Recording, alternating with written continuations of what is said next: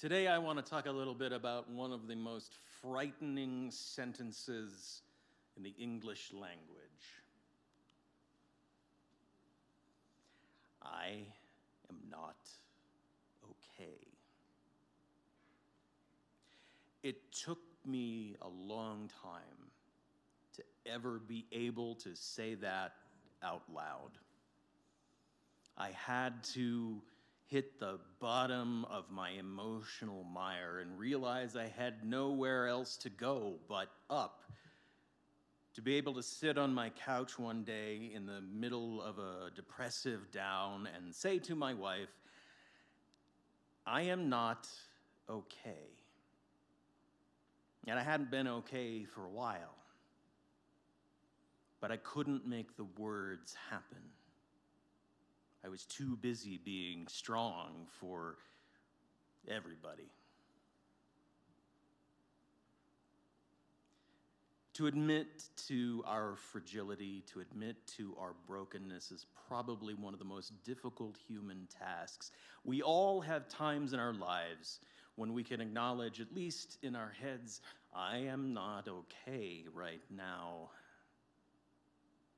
And yet, the words often don't reach the air and make sound waves and hit the ears of ourselves or another person. Because it's hard to take that final step.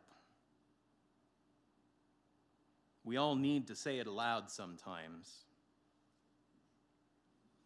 But that perfect pot, the one that resides within us, one of those voices of our personalities that speaks to us keeps telling us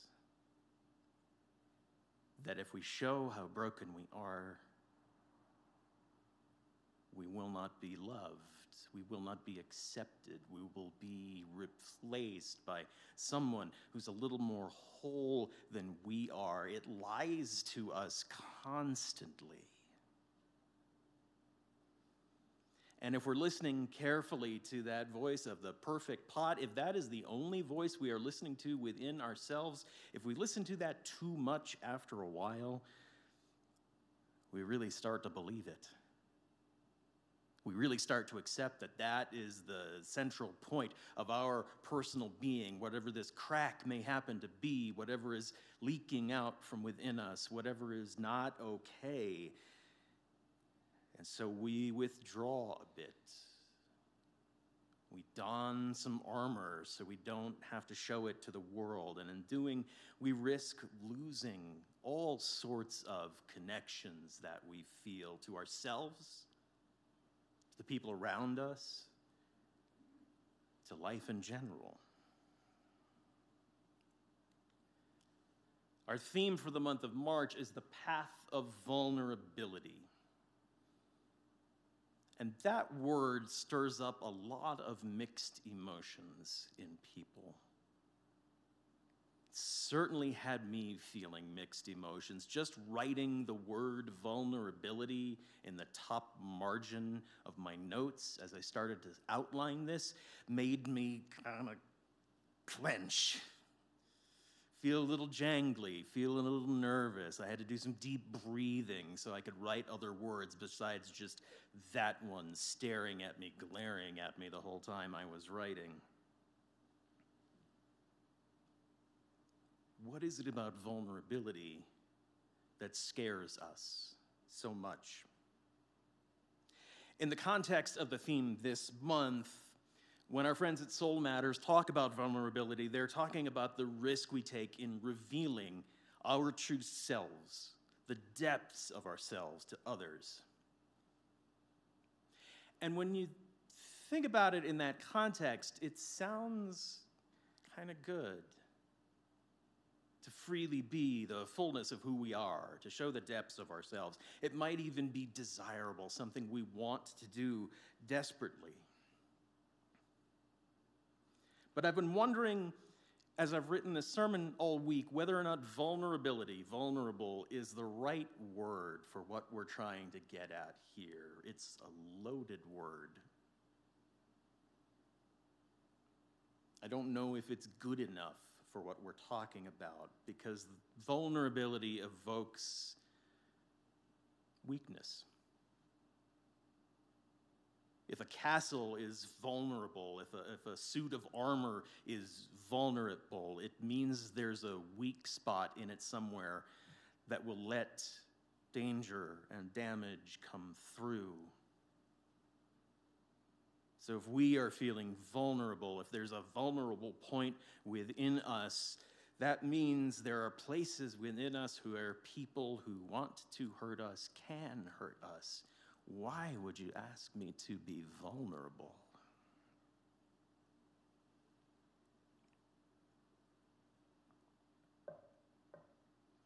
But does vulnerability really equal weakness? Psychologists have been studying this for several years now, trying to figure out people's attitudes towards that sense of vulnerability, that sense of being able to be deep and raw and emotional and share deeply of ourselves. And in one such study, they, they described situations in which a person had those emotionally raw moments with somebody else, had those moments of truth with somebody else. And they asked them to imagine that person and, and think about that situation. And almost to a person, people who thought about others being that open, being that raw, being that truthful and deep about themselves, stirred up a sense of admiration in the person hearing the story. Oh, that's wonderful. I really admired that in other people, that, that capacity to be raw and true and real, be personally honest. And then at the same time in the study, people were asked to think about themselves in those exact same situations, given those exact same scenarios, but with themselves being the one called on to be raw and honest and real. And a majority of the folks going through that same exercise said to a person, Oh, no, no, no, no, no, no. No, I couldn't, I couldn't do that. I can't show my weakness to other people. What we admire in others, we see as a flaw in ourselves. And why do we do that? Why do we play that trick on ourselves? What is it that the perfect pot within is telling us that makes us do that weird flip?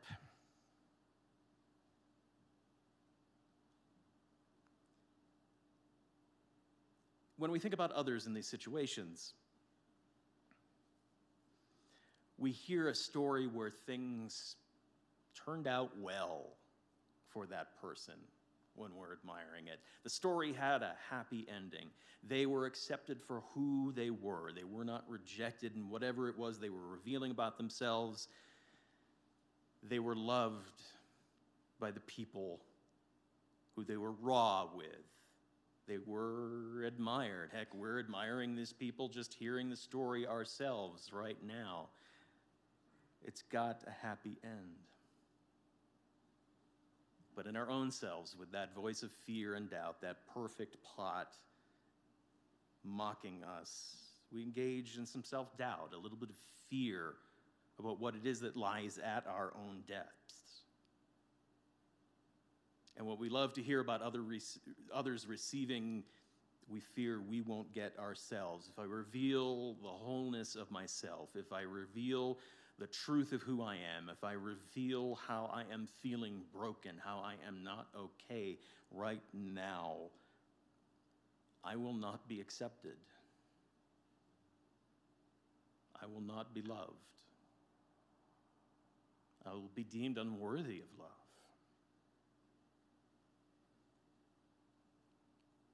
And so, to avoid that, we run away from ourselves. We don't spend too much time looking in the mirror of truth to see what is reflected back at us. We put up shields and armor, take on forced personality traits to try to hide even more that sense of the truth we're feeling about ourselves that nobody, nobody can know because, oh, everything will go so wrong then.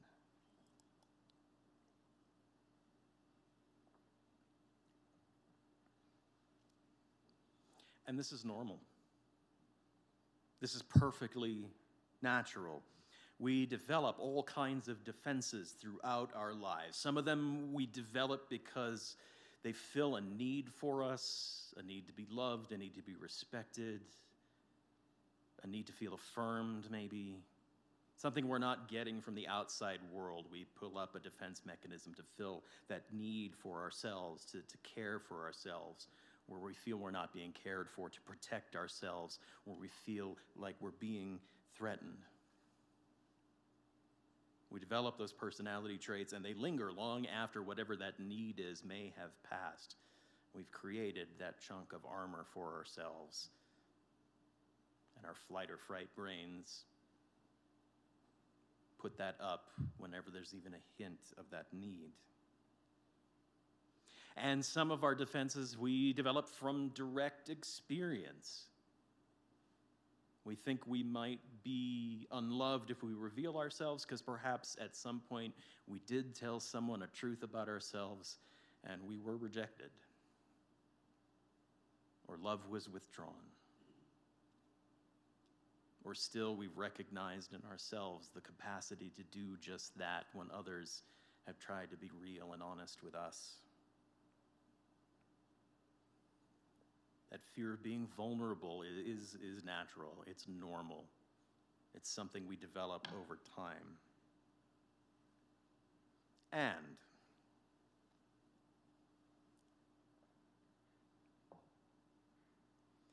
the people we aspire to be, at least within this congregational setting, this community we aspire to be, can't be fully realized unless we can risk our whole real selves into connections with one another.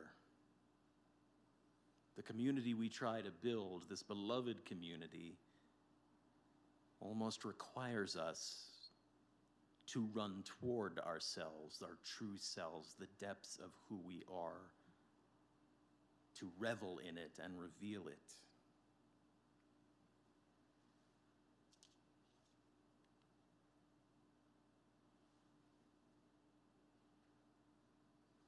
Because as a community, we are falling, following what I like to call the Great Heart Mission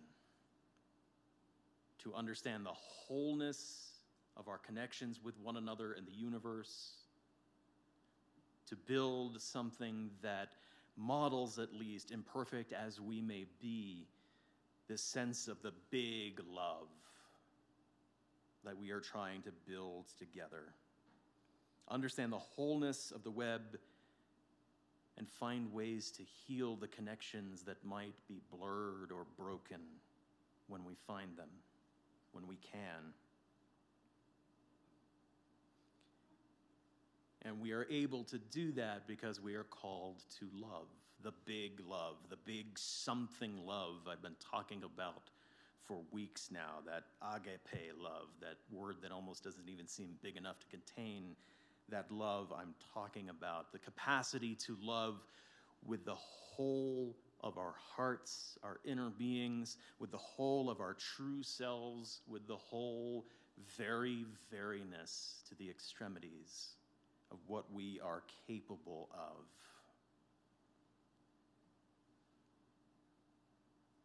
And we need to be ready to receive that love as well. We need to risk vulnerability with one another to show those depths so they can be loved. So we have a chance to love them in ourselves, even. And it's hard. And when it's hard to love, we fall back on the offer of grace to one another. Because we're all carrying the voice of the perfect pot within us, and we're all carrying a cracked pot as well. We are this fascinating combination of whole and broken all at the same time. There is a crack in everything. That's how the light gets in. But that crack isn't the wholeness of ourselves. It isn't even the wholeness of the cracked pot itself. We need to be willing to be the water bearer who sees the beauty beyond the brokenness in ourselves, in others. And we need to be able to offer that sense of grace to one another because our community needs it and because we know we're going to need it ourselves from time to time. And the way that we're able to do this, to risk revealing ourselves, to love the broken parts, to love the whole parts, to love into that big heart love, starts with a willingness to trust one another. I've talked a lot about trust the last few weeks because that, for me, is starting to become the key to building that beloved community, to flip on its head the way we get to trust because we mistrust so easily. That's often our gut response to everything. Trust is something that has to be earned. And yet, to build the community, even on this small scale, takes a willingness to trust that we will be loved, that we will be cared for, that we will be accepted for the depths and the truth of who we are. And like grace, we offer that trust because we hope it is being offered to us too.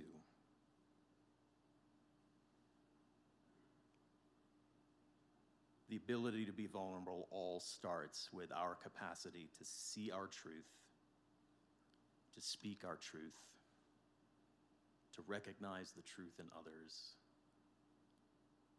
and to love it unconditionally. Because sometimes I am not okay. That is one of the most frightening sentences in the English language, but only one of them because maybe we are not our brokenness right now. Maybe we are feeling good about the depths of who we are. We've found something, a spark within us that we're able to live out, that we're able to talk about. So sometimes the sentence is open ended. I am whatever it is you may be broken, not okay, happy, adjusted, fulfilled sad.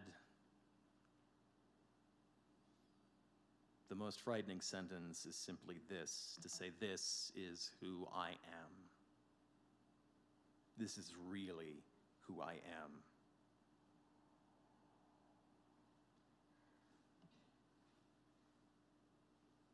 We need to know that no matter what the this is, that will be loved, that will be accepted that will be welcome no matter what.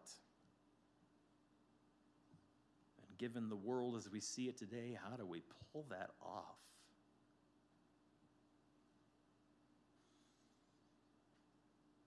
Some of you might have heard I'm into improvisation.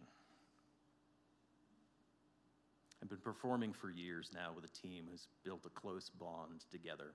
And let me tell you, as a model for vulnerability, performing improvisation is a pretty good model because you step out on stage, you have no idea what you're about to do, you have no idea what the audience is about to recommend to you, and you're going to do something for half an hour anyway with it. And the reason we're able to do it, one, is because we've built a relationship of trust and love amongst ourselves over the years and two, to ritualize it. Every time before we go on stage, we put our arms around each other and we say simply this I've got your back. You're not going to flounder out there. I will come to your rescue and I know you'll come to mine. It'll be okay. And that, that one little thing, that's what we're trying to build here in a beloved community. It's a place where we can honestly say and honestly hear, I've got your back. And we do it here on this small scale so we can scale it up and try to do it in the larger world. That is the thing that makes it possible for us to run back towards ourselves when every voice in us is saying, they will reject you, they will not love you, they will not love you for who you are. What makes that run towards the self possible is to have just one place in your life, just one person in your life who can say, I see you, the wholeness of you, the depth of you. I see it. I accept you. I love you. I've got your back. May it be so.